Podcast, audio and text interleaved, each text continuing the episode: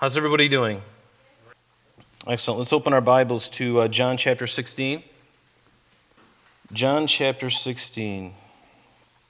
You know, these uh, chapters 13, chapters 13 through 17, and I've said this before, but just to kind of give you a frame or a reference, this really, these chapters 13, 14, 15, 16, and 17, these five chapters actually take place in a very short amount of time. And in the scripture, you know that sometimes there can be a great deal of time uh, between verses, sometimes years, sometimes decades, sometimes even hundreds of years, or even a few thousand years.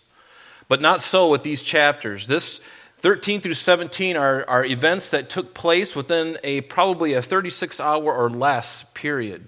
A very short time frame, actually. When Jesus was with his disciples, remember, in the upper room the night before he was taken and arrested, and ultimately, hours from then, crucified on the cross at Calvary. And so, Jesus, being in the upper room with them, he's been telling his disciples, preparing them really, because Jesus, as we know, is the good shepherd. And what does a good shepherd do when he knows that he's going to depart, or when there's going to be a change in anything, the good shepherd makes sure that the sheep are taken care of. He makes sure that they know what's happening, where he's going, what's going to happen. He prepares them, and there's no different here. Jesus is preparing them because he soon would be leaving, he soon would be dying on a cross and they wouldn't see him for three days. And see, you and I have the benefit of history. We have the benefit of, it, of these events already being recorded for us. And for you and I, we're like, well, why didn't they just understand that he was going to rise three days later? Well, he did tell them, at least on three different occasions, that he will go to Jerusalem, that he would be betrayed in the hands of sinners, that he would ultimately be crucified. But then he said, I will also rise on the third day. And they heard that three times, but it really didn't get into their hearts. It really didn't get from here, from their ears, down into their heart. Because nothing like that has ever happened before. Do you understand? I mean, that is a significant thing for the disciples to comprehend. I mean, I try to put myself in their shoes. And I think it's important for us to do that as well because often, because we have the benefit of history, and the benefit of these things being written for us. We already know these things have already happened, and we're like, why didn't they just get along? You know, why didn't they catch up? But, folks, listen, if we were there in the same time frame and we hadn't uh, understand everything like we, we're probably the best fed sheep in all of the country. Do you know that? And I don't say that because of me, but I say it for my predecessor. But I want to continue in that vein. But you know what? We've, we've learned and we know a lot. But when they were going through this, they had no idea what was happening. They were very frightened. All they knew was that Jesus is talking about his imminent death and, and that three days he would rise. Never heard of that before. I mean, they were having a hard time just, you know, getting their head around the virgin birth, which was another miracle. That's another head twister.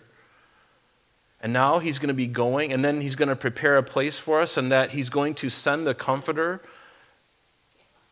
He's going to send somebody to help us the Spirit of truth, the Holy Spirit. I, am not sure I get that, you know. And the disciples were in that place, and so we have to cut them some slack. And you know, I really like the fact that the disciples didn't have it all together because guess what? Neither do you. and neither do I. Okay? I don't have it all together. I'm glad that it takes me an hour and a half to watch 60 minutes. I'm just uh, my latency is just a little I'm just a little slow, okay? And and, and for people like us, I'm really glad that we have this example for us because it encourages you and I, because then we realize that we're no different than they are. And we can just rest in God's goodness. But Jesus is now preparing them for his departure. And so let's just read. We're going to look, we're, we're hoping to get through the whole chapter today. You're going, yeah, right, but I'm going to try. But let's just look at the first 15 verses, shall we? Notice in verse 1, Jesus says these things, and remember in, in, chapter 15, Jesus just spoke to them about the world's hatred for them. If they hated me, they're going to hate you. If they responded to my words, they're going to respond to your words. But then he goes on and he says, These things I have spoken to you that you should not be made to stumble. They shall put you out of the synagogues. Yes, the time is coming that whoever kills you will think that he offers God service. And these things they will do to you because they have not known the Father nor me. But these things I have told you that when the time comes, you may remember what, that I told you of them. And these things I did not say to you at the beginning because I was with you. But now I go away to him who sent me, and none of you ask me, Where are you going? But because I have said these things to you, sorrow has filled your heart. Nevertheless, I tell you the truth. It is to your advantage that I go away. For if I do not go away, the Helper, underline that word, it's an important word. If you have a King James, it probably says comforter. If I do not go away, the Helper will not come to you, but if I depart, notice what Jesus says I will send him to you, and when he has come, he will convict the world of sin and of righteousness and of judgment. Of sin, because they do not believe in me, of righteousness, because I go to my Father and you see me no more, and of judgment, because the ruler of this world is judged. And I have many things to say to you, but you cannot bear them now. However, when He, the Spirit of truth, has come, He will guide you into all truth. For He will not speak on His own authority, but whatever He hears, He will speak. And He, I love these pronouns, okay? Just, just so you know, because we're in a, in a culture that is all about pronouns, I love the fact that it, the Bible says that it's he. It's not a, he's not a she. He's not an it. He's not they. You know, God knows who he is. He's not confused like everybody else. But anyway, I, I digress. So he will tell you things to come. And notice, he will glorify me, for he will take of what is mine and declare it to you. And all things that the Father has are mine. Therefore, I said that he will take of mine and declare it to you. He will take of mine and declare it to you. And, and Lord willing, we'll finish the rest of the chapter today. But let's go back in the very beginning here because this is interesting. Notice what it says These things I have spoken to you, that you should not be made to stumble. These things have I spoken to you.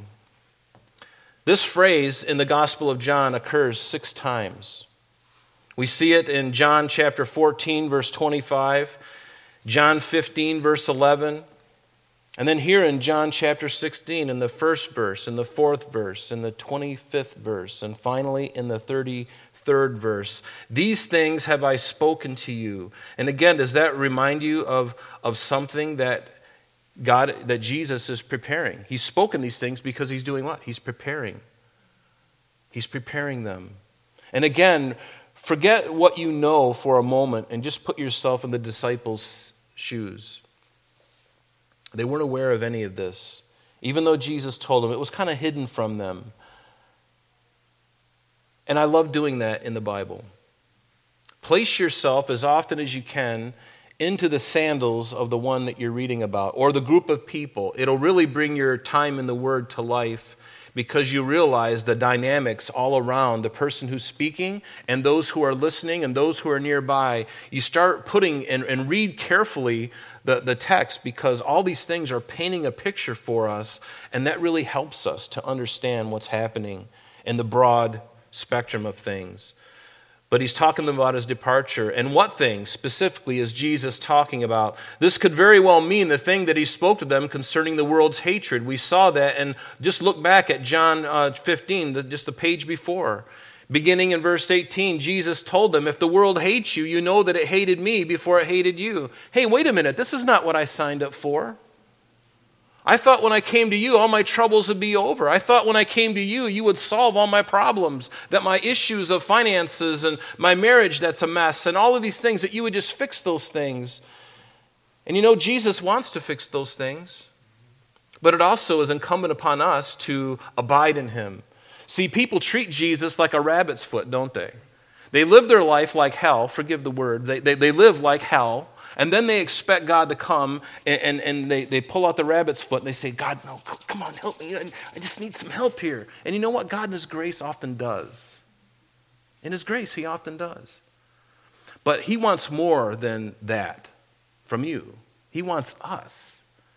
He wants us to abide in Him. And why? Is it because He's lonely and He needs some help because He's so insecure? No. God doesn't need anything. He's very content by Himself.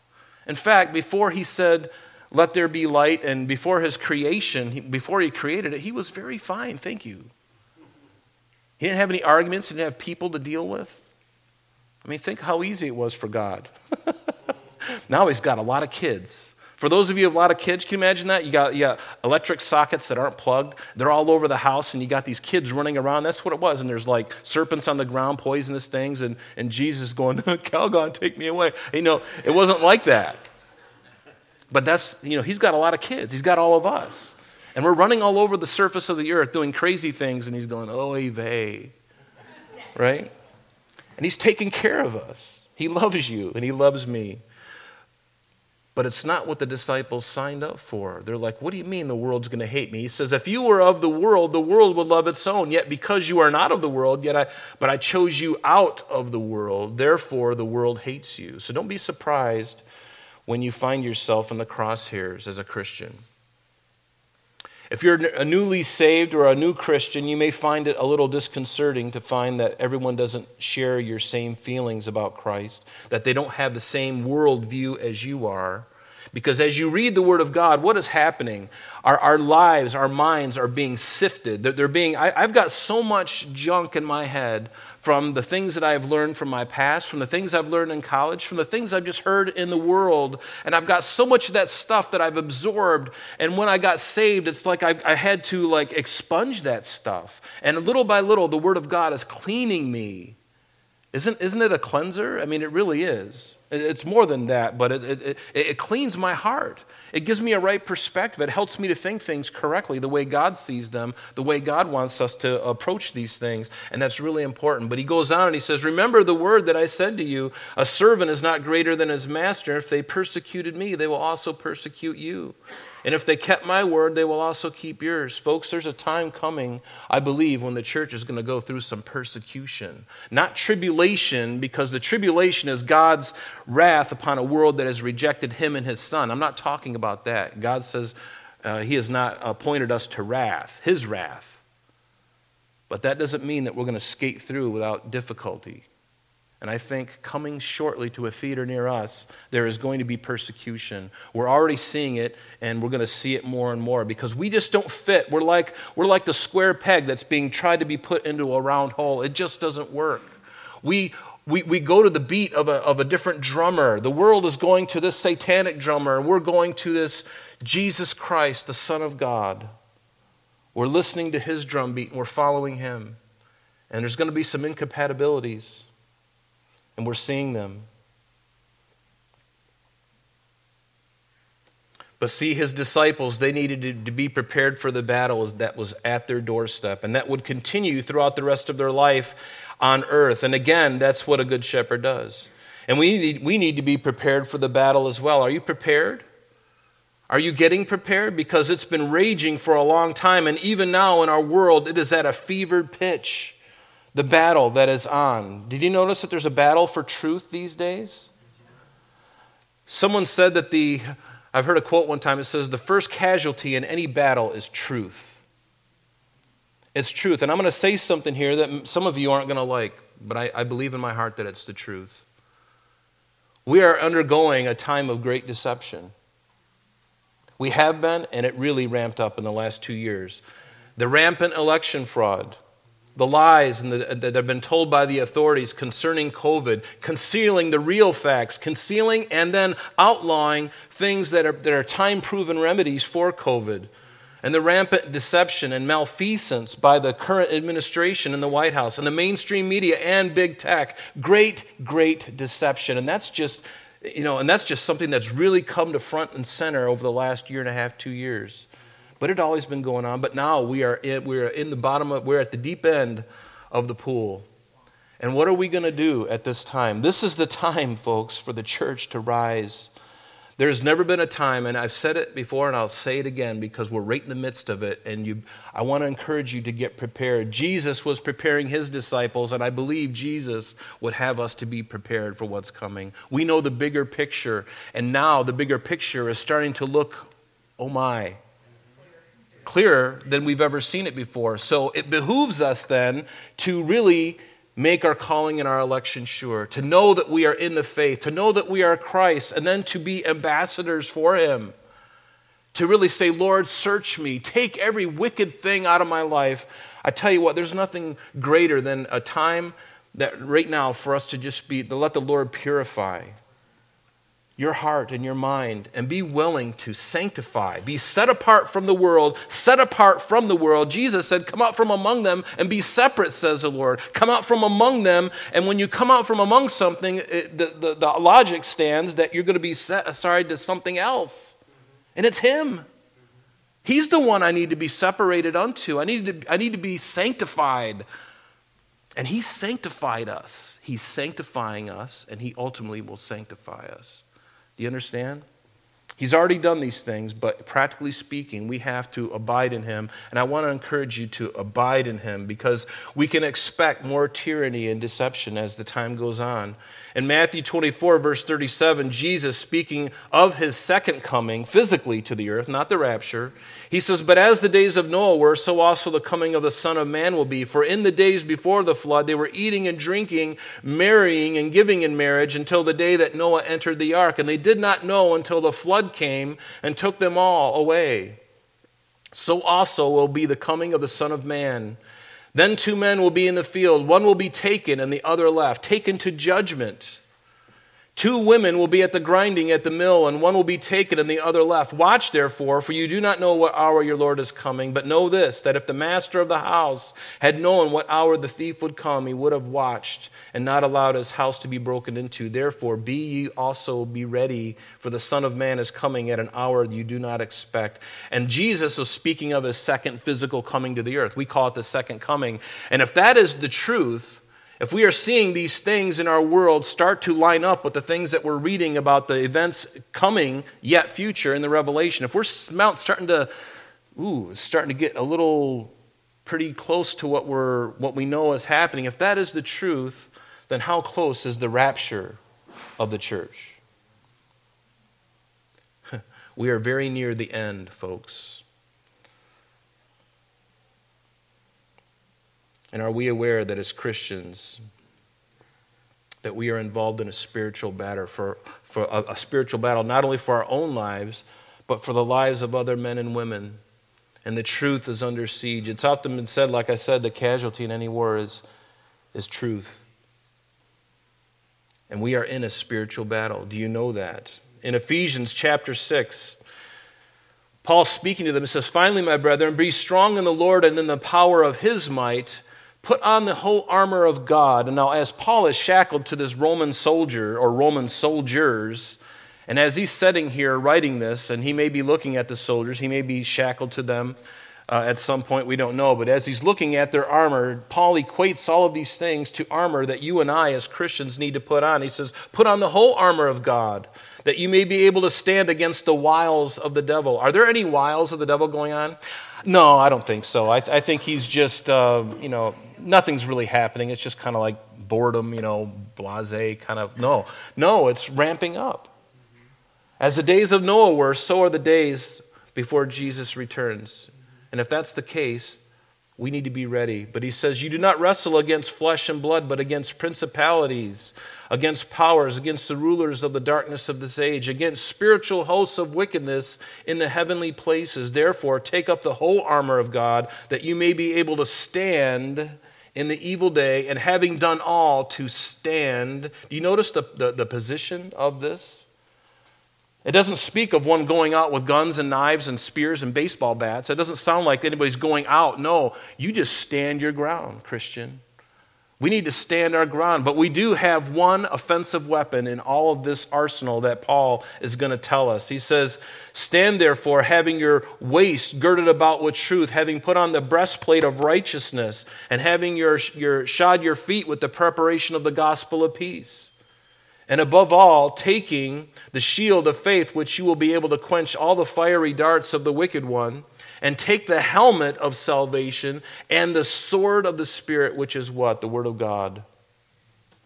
Praying always with all prayer and supplication in the Spirit, being watchful to this end with all perseverance and supplication for all the saints.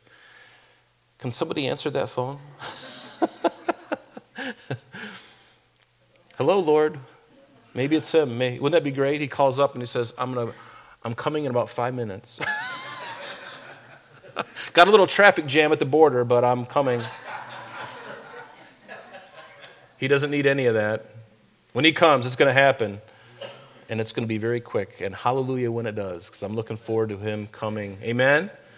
But notice, and, me, and so basically, Paul gives these things, but notice the sword of the Spirit, this word of God, is our only and our best offense and defense.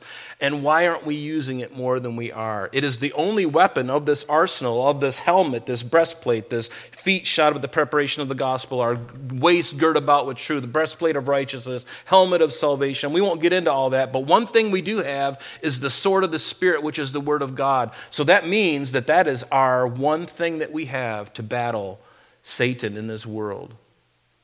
But are we really using it? Are we using it? Turn with me to Luke chapter 4, and I'll, I'll read this to you. Jesus believed in it. In Luke chapter 4, Jesus being filled with the Holy Spirit, this is chapter or verse 1. Jesus, being filled with the Holy Spirit, notice, returned from the Jordan and was led by the Spirit into the wilderness, being tempted for 40 days by the devil. And in those days he ate nothing, and afterward, when he had ended, when they had ended, he was hungry. And the devil said to him, and now this is interesting the devil approaching Jesus. What a fool's errand that is. He's going to try and tempt Jesus. And notice Jesus' response to each one of these temptations. And by the way, they mirror exactly what we see in the book of Genesis. What the devil did with Adam and Eve, he's doing the same thing to the second Adam, Jesus Christ. He did it to the first Adam, and now he's going to try the same bag of tricks on the second Adam. And, what and, and where Adam failed in the garden, now Jesus is not going to fail. And what is his weapon of choice? Let's look at it. Notice what the devil said to him. If you are, or since you are the Son of God, you know, the devil knows who Jesus is. He knows him better than most Christians, many Christians. The devil knows who Jesus is. He says, Since you are the Son of God, command these stones to become bread. And what did Jesus say? You know, that's a really great idea.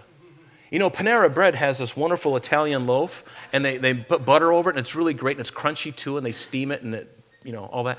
No, he didn't, he, he didn't entertain the devil. He says, Jesus answered, said, It is written, man shall not live by bread alone, but by every word of God, quoting from Deuteronomy 8, verse 3. And then the devil, again, takes him up onto a high mountain, showed him all the kingdoms of the world in a moment. And the devil said to him, All this authority I will give you and their glory, for this has been delivered to me, and I give it to whomever I wish. And therefore, if you will worship before me, all will be yours. In other words, Jesus, you don't have to go to the cross. You can circumvent the cross. If the world is what you want, I'll just give it to you, but only one under one proviso. You bow down right now and you worship me, and then I'll give you everything. And let me, do you ever wonder how he had the audacity to say that? Well, what was failed in the Garden of Eden, Adam gave up that dominion, and Satan has it. And the Bible makes no qualms of that. He's the ruler of this world. Now, the earth is the Lord's and the fullness thereof. We know that God created the whole thing, but for a season, for a time, the devil has sway over the whole earth. And that's why we need to be born again. That's why we need to be saved, because there's a battle going on, and many of you have experienced it in the physical and in the spiritual. But notice, he brought him up to Jerusalem, set him on the temple, and he says, If you are the Son of God, throw yourself down. Actually, I'm sorry, I, I skipped something. Back to verse 7. Therefore, if you will worship me, all of this will be yours. And what did Jesus say? You know, that sounds like a great idea. No, he doesn't say that. He says, Get behind me, Satan.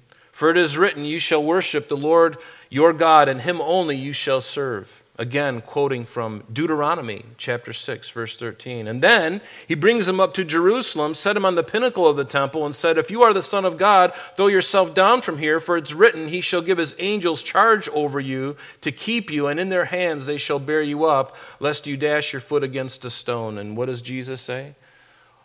I've got a parachute, I've got a hang glider, we can still get this done? No. Again, from Deuteronomy, he says, It has been said, You shall not tempt the Lord your God. And now, when the devil had ended every temptation, he departed from him until an opportune time. Notice that. Jesus could have called on a legion of angels and shackled Satan and thrown him, thrown him into the lake of fire, but in his humanity, he defeated the devil with what? The Word of God. And that's exactly what we need today. That's why it's important that we, that we know it. That's why we get together like this, to build us up, to get to know it, know the Word of God, spend time in it. And he did it all from the book of Deuteronomy. Isn't that interesting? The Old Testament. He battled Satan on a book of the Old Testament. How important is the Old Testament and the New Testament? Is the New Testament only the one that we should read? No, we need to read all of it. Jesus defeated the devil at that time from the Old Testament, from one book of the Old Testament. So it's important, the whole entire Word of God. So, are we aware of this spiritual battle or are we Christian spectators? I hope that you're not a Christian spectator because if you are, you're not in the place where the Lord would have you. And if you're abiding in Christ, you'll be aware of this battle and you cannot lay down and pretend it isn't happening. We need to get into the game. We need to get serious with our walk with Christ. Lives are at stake, eternal life is at stake. Not only for us, but for others. And the powers of darkness, folks, they're in full sway right now. And they are not giving up easily. I'm thankful that the Bible tells us the end, that Jesus ultimately is victorious. He is victorious right now, but ultimately it's going to be, he's going to be victorious. And you and I will be victorious in him. And so we need to get about our Father's business. But notice, what Jesus says back in our text in verse 1 again. He says that you should not be made to stumble. This word stumble is scandalizo, which, which means to offend or to make an offense. And Jesus, speaking about his sacrificial life and our abiding in him, remember in John chapter 6 when Jesus spoke to his disciples, and he says, Most assuredly I say unto you, unless you eat the flesh of the Son of Man and drink his blood, you will have no life in you. And whoever eats my flesh and drinks my blood has eternal life, and I will raise him up at the last day. And they were flipping out over this because they're like, wait a minute, you you've never encouraged cannibalism. And is Jesus speaking of cannibalism here? No, he's not. Because at the very end of that chapter, going down toward the end in verse 63, he says, um, well, let me say this. He says, When Jesus knew in himself that his disciples complained about this, he said to them, Does this offend you? Does this scandalize scandalizo? Does this offend you? What then if you should see the Son of Man ascend where he was before? And then he gives them a clue. He said, It is the Spirit who gives life. The flesh profits nothing. The words that I speak to you are spirit and they are life. And see, the disciples would stumble just a few hours from that moment. so when Jesus says, I've said these things that you might not be made to stumble, Jesus knew that they were going to stumble. It wasn't a, something that he didn't know. He knew what was going to happen. In fact, in Matthew 26, beginning in verse 31, and this happened um, when they had gone to the Garden of Gethsemane, where Jesus would ultimately be taken from that place. When he was in, the, in Gethsemane, he says, All of you will be made to stumble. There's our word again. Jesus here be in the upper room says, I prayed and, and I don't want you to stumble, but you're going to stumble. You're going to have some hard times. All of you will be made to stumble because of me this night. For it is written, I will strike the shepherd, and the sheep of the flock will be scattered. But after I have been raised, I will go before you into Galilee. So, verse 2, he says, Then that they will put you out of the synagogues. Yes, the time is coming that whoever kills you will think that he offers God service. And we saw this in John chapter 9. If you remember, there was a blind man who was from birth, and Jesus healed him on the Sabbath day. And naturally, he's excited because he's never seen before. Can you imagine not ever seeing before? And all of a sudden, the, the Jesus comes and gives you sight. And, and now, for all the things that you've been running into and the things that you've been imagining and, your, all your other senses are peaked because now that's all you've got. And now all of a sudden you can see and you can put a face to a name. You can, put a, you can touch something that you've, you've handled many times and you can see these things. He told the Jews, he told the Pharisees, and they, and they were uh, very ambivalent and very um, uh, against this man because he said that Jesus had touched him and they didn't believe in Jesus. And his parents, even, you know, he goes and, and finally, he tells the Pharisees, they, they, they don't believe him, and finally they ask his parents if these things were so. And his parents answered and said unto them, we know that this is our son and that he was born blind, but by what means now he sees, we do not know, or what or who opened his eyes, we do not know. He's of age, ask him. He will speak for himself. And so his parents said these things because they feared the Jews, for the Jews had already agreed that if anyone confessed that he was Christ, he would be put out of the synagogue. Isn't that exactly what he said here? The time is coming that whoever kills you will think that he offers God service. And yes, and they will throw you out of the synagogues. Do you think the cancel culture that we live in, the woke mob, is something new? It's really not. The Pharisees were basically saying if you don't believe our deceptive narrative, you will be canceled. Social justice in the first century. What does Solomon tell us in Ecclesiastes 1, verse 9? That there's nothing new under the sun. There's nothing new under the sun. What happened then is happening right now. And Jesus and his disciples experienced it. They were being canceled. They didn't call it that, but that's what it was. And after he continues to tell them the truth and challenge them, they say to him who was formerly blind, You were completely born in sins, and are you teaching us? And they cast him out. They cast him out of the synagogue because of his belief in Christ. Hmm. The time is coming that whoever kills you will think that he offers God's service. You remember in Acts chapter 7, Stephen, before the Sanhedrin, they killed him ultimately, and they thought that they were doing the right thing where God was concerned. But here now, Stephen gets arrested, and he says to the Sanhedrin, this ruling class of, of Pharisees and Sadducees, he says, You stiff necked and uncircumcised in heart and ears. There he is speaking to authority under the influence of the Spirit of God. you stiff necked and uncircumcised in heart and ears, you always resist the Holy Spirit as your fathers did, so do you. Which of the prophets did your fathers not persecute? And they killed those who foretold the coming of the just one, of whom you now have become the betrayers and murderers, who have received the law by the direction of angels and have not kept it. And ultimately, they, they gnashed upon him, it says, uh, and they, they gnashed upon him, and they cried out with a loud voice. They stopped their ears. They ran at him with one accord. They cast him out of the city. They stoned him, and the witnesses laid down their clothes at the feet of a young man named Saul. Does that sound familiar? You know who Saul is? That this that they who was witnessing the, the death of the first martyr of the church? It was Paul the Apostle. Yes, the one who wrote two thirds or penned two thirds of the New Testament the one whom God had set on fire, the one whom would be beheaded by Nero in Rome over his faith in Christ. But before then, he was just a zealous Jew who wanted to eradicate all of the stuff about Jesus. And even Saul of Tarsus, he was one of the most zealous of the Pharisees. In Philippians 3, verse 5, it tells us that he was circumcised the eighth day of the stock of Israel, of the tribe of Benjamin, a Hebrew of the Hebrews, concerning the law of Pharisee, and concerning zeal, persecuting the church. Concerning the righteousness which is in the law, blameless. He was one of the worst enemies the church ever had at the beginning, but after his conversion, he became the greatest advocate for Christ. Saul of Tarsus, who later became Paul, because of his zeal, he thought that he did God's service by killing Christians.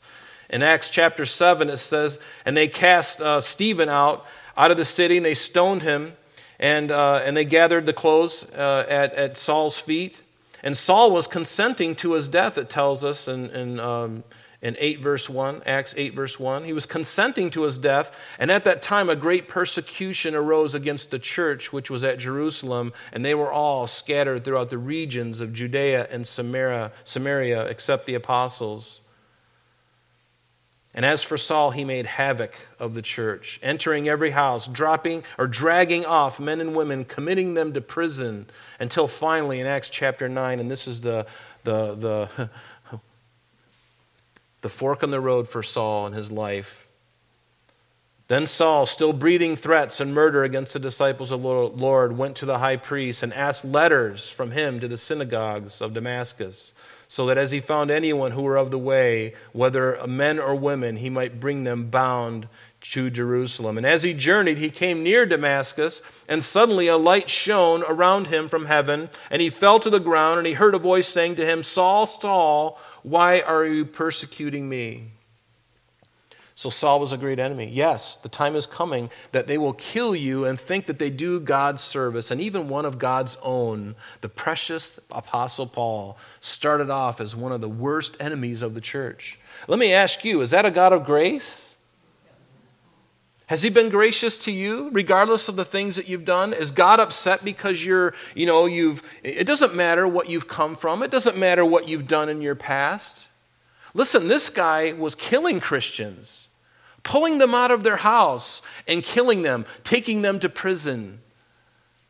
And God would use this man to not only change his life around, God had a plan for him.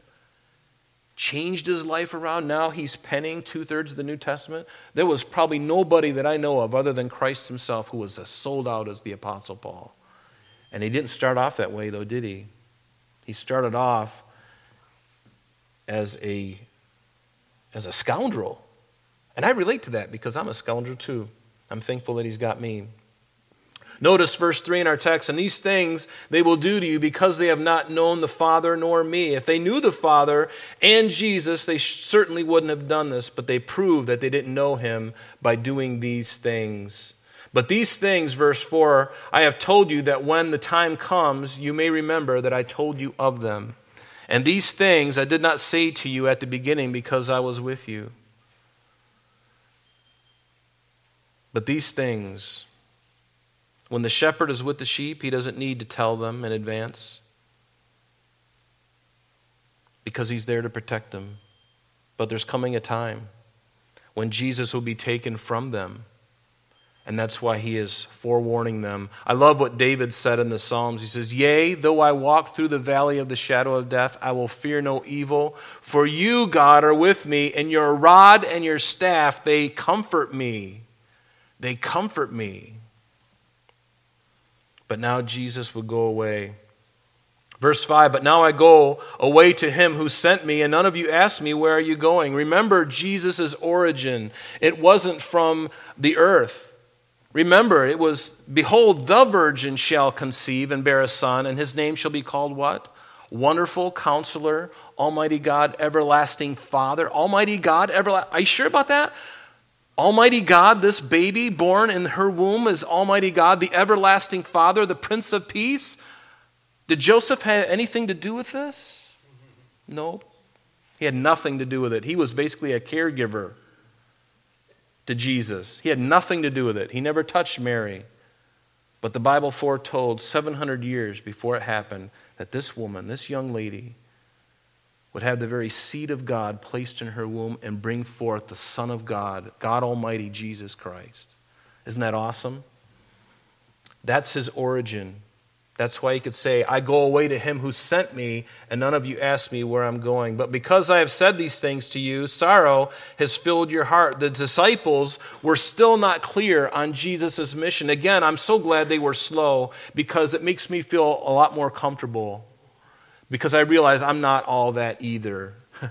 Jesus told them on at least three occasions, Guys, I'm going up to Jerusalem, and the Son of Man will be betrayed to the chief priests, to the scribes. They will condemn him to death and deliver him to the Gentiles to mock and to scourge and to crucify. And oh, by the way, going to rise on the third day. They heard it three different times in the gospel accounts. It tells us that he told them that. And then when we see a, a week before Jesus would be crucified at the triumphal entry of Jesus. We know it as Palm Sunday. What happened? It says, His disciples did not understand what was happening, but when Jesus was glorified, when he was resurrected from the grave, then they remembered these things were written about him, and they had done these things to him. So, astute cognitive ability was not a requirement, evidently, to be a follower of Christ.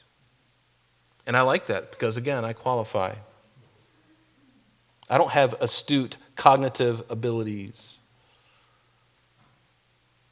Nevertheless, Jesus says, verse 7, I tell you the truth, that it is to your advantage that I go away. For if I do not go away, the Helper, the Holy Spirit, will not come to you. But if I depart, I will send him to you, the Helper, the Comforter, the Holy Spirit, the Holy Ghost, however you want to call it. He's called the Paraclete in the, in the Greek. It means somebody who comes alongside.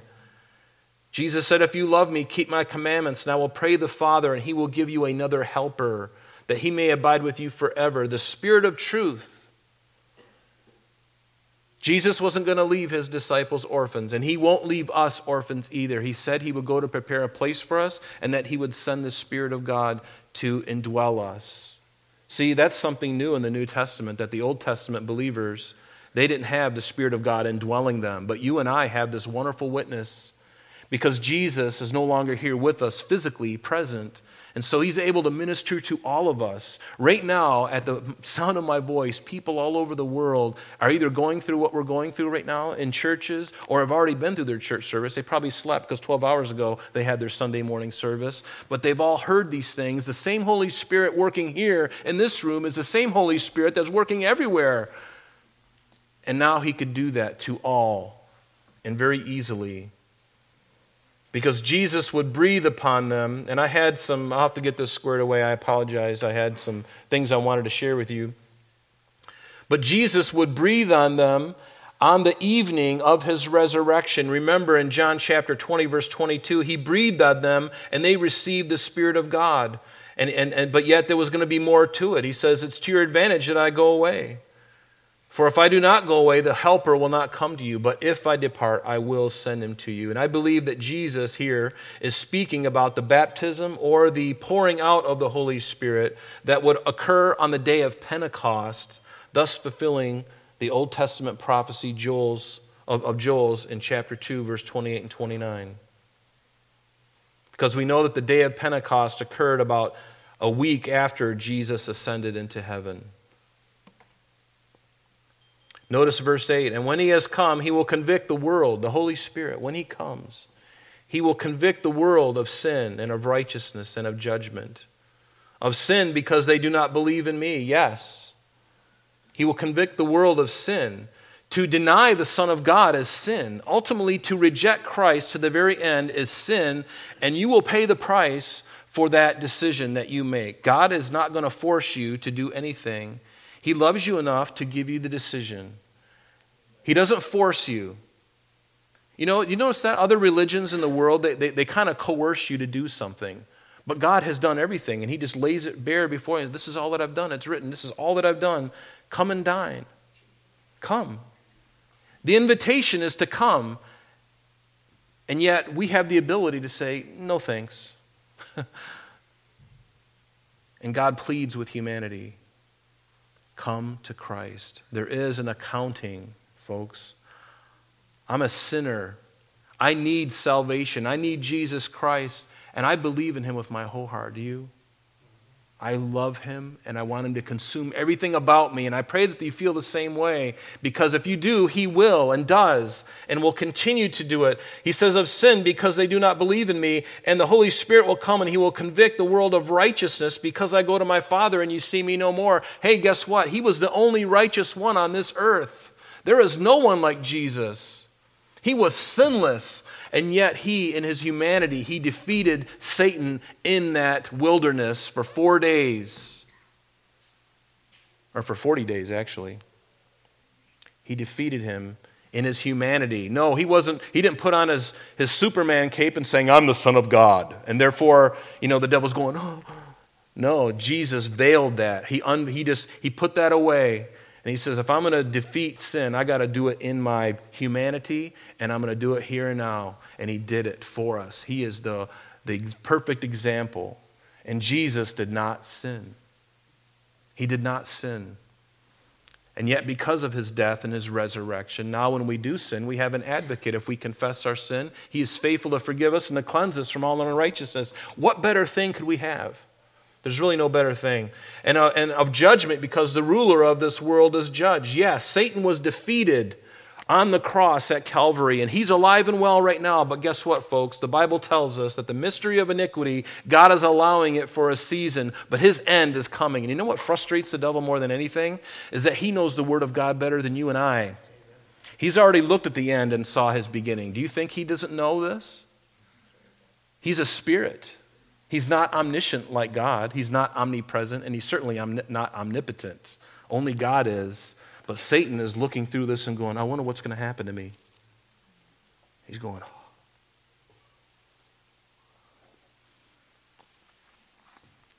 Well, if that's the way it's going to be, then I'm going to take out as many of those that he loves, that Jesus loves. And that's his attitude.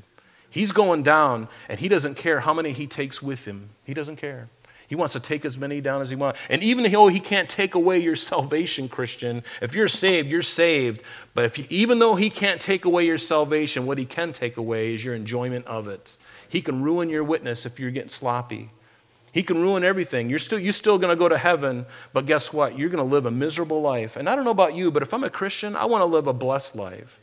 I want to have a happy life here, a really blessed life, regardless of my circumstances. That's what I want. That's what God wants for you and me. So I'm all in. Are you all in today? Are, are you all in? Are you all in? Be all in. Jump in with both feet and don't look back and give it all to Him. Give your heart unreservedly over to Him. And I love this.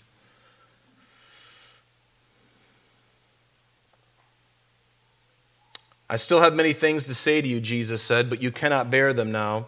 However, when He, the Spirit of truth, has come, He will guide you into all truth, for He will not speak of His own authority, but whatever He hears, He will speak, and He will tell you things to come.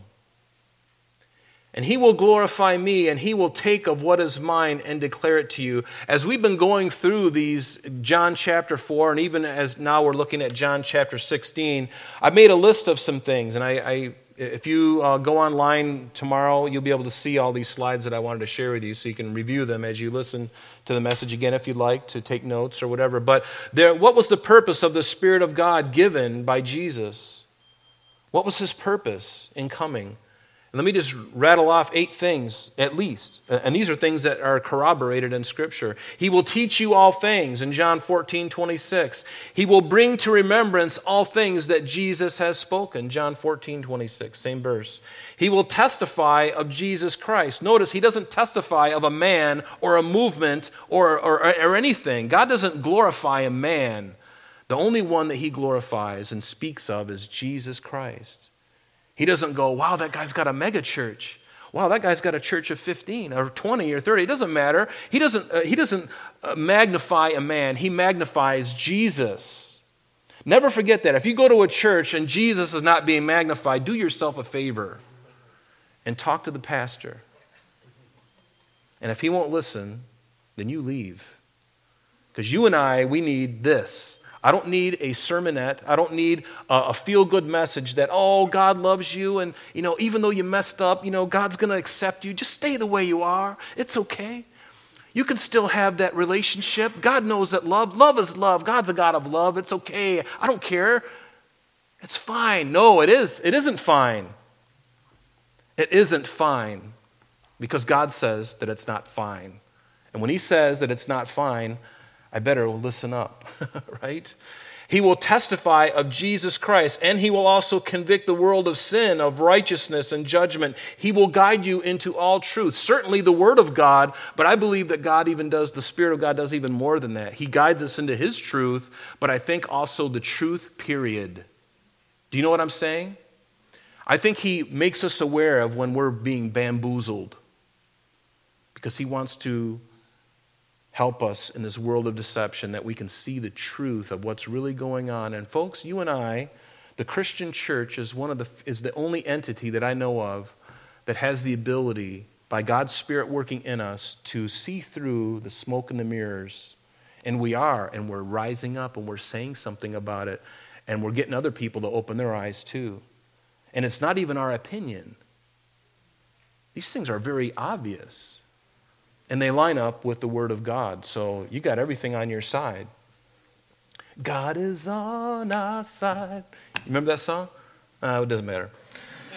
So, anyway, he will he will guide you into all truth, and only what he hears the Father speak, he will speak. He will tell you of things to come. Hasn't he been doing that? Didn't he do that in the disciples' life? Isn't it because of their writings, the Apostle Paul specifically, that now we know of things to come? Think about when Jesus said this. The New Testament hadn't even been written yet. And the Holy Spirit would come upon those men, in those men, and they would write things, and they would be given things from the Spirit of God, direct revelation from God. They wrote it down, and Jesus put his stamp of approval on it by even doing miracles to confirm the word that was spoken, and now it's written for us all to see. And aren't you blessed and glad that we have all of this to look at now? We know the big picture. I don't have to worry about what's going to happen in the world. The Lord has told us already. The minutiae of things, I don't know, but the bigger picture, he shows us. I don't know about you, but that settles my heart because I can see those things coming to pass. Is anybody awake? Can anybody see what's happening? Seriously, open your eyes. It's happening, folks. It's happening. Things are cruising along and they are happening, and it's blowing my mind, I'll be honest with you. And notice he will glorify Jesus. He will glorify the Son. I love the fact that the Holy Spirit glorifies the Son, and the Son does what? He glorifies the Father, and yet they are all one God. I love that. For there are three that bear record and witness, bear witness in heaven the Father, the Word, or Jesus Christ, and the Holy Spirit. And these three are one. I don't quite get the Trinity, but I believe it by faith. Amen. All these things, verse 15, the Father has are mine. Therefore I said to you that he will take of mine and declare it to you. He says, A little while and you will not see me, and again a little while and you will and you will see me, because I go to the Father. Then some of the disciples said among themselves, What is this that he says, a little while and you will not see me, and again a little while you will see me, and because I go to the Father? And they said, therefore, What is this that he says, a little while? We do not know what he is saying. And now Jesus knew that they desired to ask him, and he said to them, Are you inquiring among yourselves about what I said, a little while and you will not see me, and again a little while you will see me? Most assuredly, I say to you that you will weep and lament, but the world will rejoice rejoice, and you will be sorrowful, but your sorrow will be turned into joy. A woman, when she is in labor, has sorrow because her hour has come, but as soon as she has given birth to the child, she no longer remembers the anguish. Ladies, do you remember? Sorry, I sound like Porky Pig there. Don't worry, your husband, when he's sleeping on the couch watching the Super Bowl today, he's going to do the same thing. So, except he'll have wing sauce on his around his um, Oh my goodness. Where did we go? Where did I go? You guys are blameless. But notice, a woman, when she's, and ladies, you know this.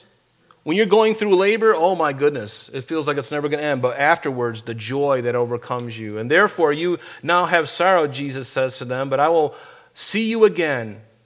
I will see you again, and your heart will rejoice. And your joy no one will take from you. Now, Verses 16 through 22, you can see that as a whole a section.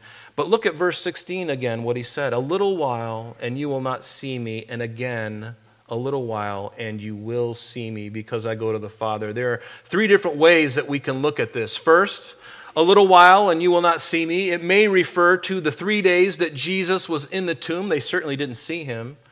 And then when it says, and again a little while, and you shall see me, this might refer to the joy they had when they saw him on the evening of the resurrection and before his ascension. John chapter 20 tells us that he saw them that, that very evening. In, in verses, um, excuse me, uh, 19 through 20, he saw them that very evening after he rose from the grave. Secondly, it could also refer to this. When he says, a little while and you will not see me, that could refer to the time between his ascension which was 40 days after his resurrection. It could be that time between his ascension and the day of Pentecost, which was roughly a week later. Seven days. Could be. Could be referring to that. And again, a little while, and you will see me. That may mean when the Spirit of God was poured out on the day of Pentecost, just a week later from then. It could mean that. But I believe, thirdly, is what this probably means. At least I believe so. When he says, A little while and you will not see me, I believe that refers to the time when Jesus ascended to heaven. That period between when he wrote, when he ascended into heaven up until the rapture, which hasn't even occurred yet, that's yet future to us, hopefully will happen before we finish lunch today. Even before lunch is fine. Now would be a good time. Right? A little while and you will not see me. I believe that's that gap of time between his ascension and when Jesus physically comes to meet us in the clouds and we are caught up to meet him and, uh, and again, a little while, and you will see me, refers to the time again at the rapture when we will see Jesus face to face, along with the disciples, because we know that the, the dead in Christ will rise first. Their bodies will be changed in the twinkling of an eye. They will be caught up to meet him in the clouds. And the Bible says in 1 Thessalonians 4 13 through 18 that we who are alive and remain will be caught up. We'll be harpazoed in the Latin rapio or raptus. We will be raptured. That's where we get the term rapture. It's from the Latin of harpazo. It means to be violently snatched up and changed in the twinkling of an eye. That's what's coming for you and I. And so we will see him face to face. And can you imagine the joy that's on our face? Is there anything, honestly, folks, that, that you want more than that? I don't, there's nothing on this earth. I don't care how great of an event it is. There is nothing that holds a candle to Christ coming for his church. And I believe that the more we dwell and abide in Him, you're going to have that same feeling in your heart, and you're like, oh, come quickly, Lord. Yes, He still has got some, He still wants to save others, but you know what? God will take care of people. But He wants us to be sold out for Him and waiting for Him and excited about His return. Are you excited about His return? For the church. I'm excited. And is it just because I want to escape this putrefied world? Yes. Yes, I'm not ashamed of it. Some people say, well, you Christians are just a bunch of weasels. You know, you just want to escape. And I'm like, well, yeah. You're more than welcome to stay. I mean, the Chinook helicopter may not come over the embassy and rescue you, but you know what? God's got a better plan, and it doesn't require a Chinook helicopter. And you're welcome to come. That's right. He's coming for us, and that is so exciting. I love that. And I believe, um, let me see here. And the reason I believe that is because of a verse in John 14. Let me read it to you. John 14, verse 19, Jesus, just a few chapters ago, still in the upper room, all right, this, he says, A little while longer, and, and the world will see me no more, but you will see me. Because I live, you will also, you will live also. And at that day, you will know that I am in the Father, and you in me, and I in you.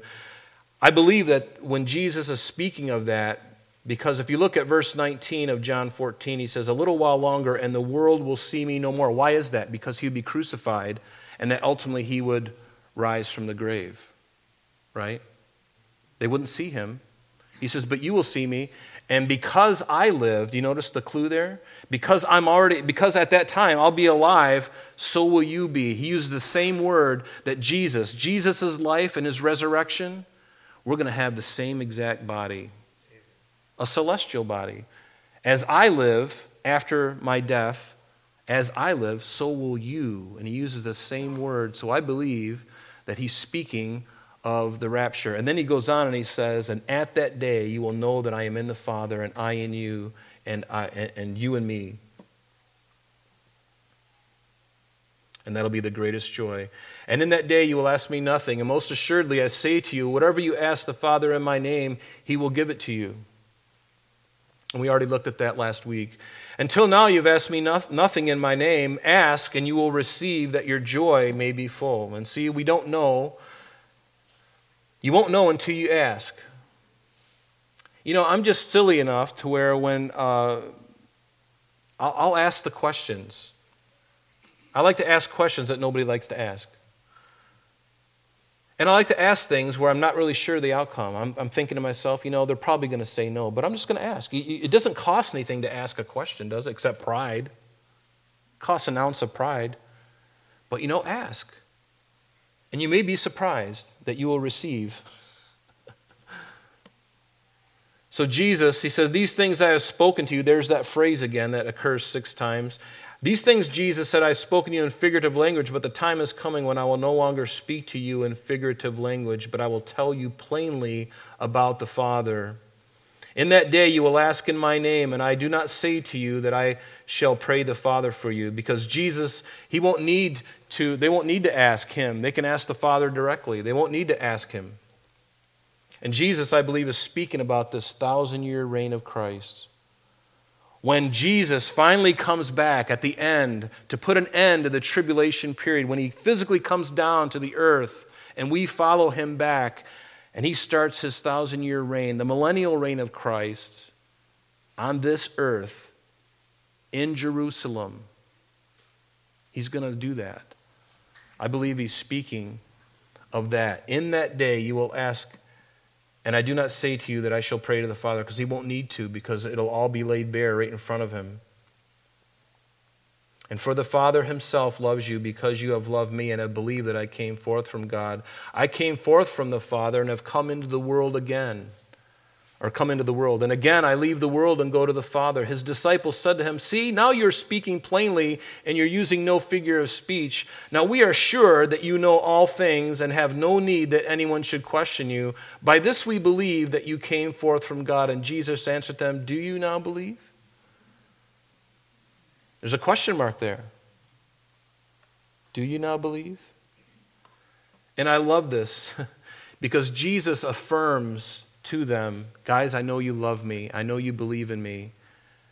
But notice what he says after this Indeed, the hour is coming. Yes, and has now come that you will be scattered, each to his own, and will leave me alone. And yet I am not alone because the Father is with me. And this is interesting because, again, he affirms their belief in him, but he also warns them in advance. Guys, you don't even know your own heart. Does anybody here know their heart? To know how you would respond in a certain circumstance, I've come to find that I know nothing or I know very little of my real heart, of what I'm really made of. But the circumstances of life, they bring these things out. And then I, the way I respond sometimes surprises me. Because I think, well, I, this is what I, if, I would, if that happened to me, I would do this. And then God, in His wonderful grace and maybe even sense of humor, brings that about in your own life, and you realize, oh, I'm really not all of that. I thought I would do this and that, and I was, you know, like, mm. And God's going, Well, what did you do? You fell on the ground and cried like a girl, Rob. You, you cried like a baby on the ground. You said that you were going to be this great thing. You know, you said that you were going to stand up and do this, and, and then when the time came, you fell and you got your thumb in your mouth and you're in the fetal position. What's up with that? Right? But Jesus affirmed their faith, but he also warned them. And of course, that's a prophecy in Zechariah 13, verse 7, and we'll end with this. Awake, O sword, against my shepherd, against the man who is my companion, says the Lord of hosts. Strike the shepherd, and the shepherd will be scattered, and then I will turn my hand against the little ones. And that's exactly what happened. The shepherd was struck the sheep were scattered, even his own sheep, even his own disciples. When they came, Judas brought the band of men to come and arrest him. What did they all do? They eventually all fled from them.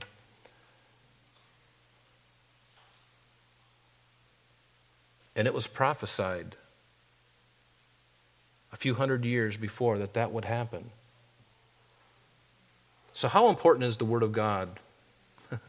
There's a lot of warning, there's a lot of things to hear to learn about our own selves. And I love that because it's there for our nurture, for our admonition, for our rebuke, for, for our instruction in righteousness. The Word of God does all these things. And I would encourage you to really um, draw close to the Lord. And finally, verse 33, Jesus said, These things I have spoken to you. There's the last phrase. That in me you may have peace. In the world you will have tribulation. You're going to have a tough time. And the first century church went through untold things the burnings at the stake. Think of all the martyrs of the church. You're going to go through some tough times, but be of good cheer. I have overcome the world. When Jesus said on the cross, It is finished, he meant your, the salvation for man has been paid in full. And have you made that decision today. Is it finished in your heart, in your life? Have you gotten to the point at the end of your rope after all of your resources have been expended? Have you gotten to the point where, you know what, God, I am at the end. I am at the end, and you've got to help me, Lord. And you know what? He responds really greatly to, to true desperation. If you're truly desperate this morning, God wants to respond to you. He's never let me down. He's never let me down, especially those times when I have been truly at my end, when I have been truly at my wits' end and without strength, without anything, and feeling like a failure, and things are coming at me I can't control. I don't even know what to do. And I say, God, I don't know what to do. Please help me. And every single time, He has helped me, and He'll help you too. Be encouraged. Jesus is coming very soon. Do you believe it? I believe it, and I'm looking forward to seeing Him. But until then, folks, can I just implore you in the sweetest way possible get your account straight before God.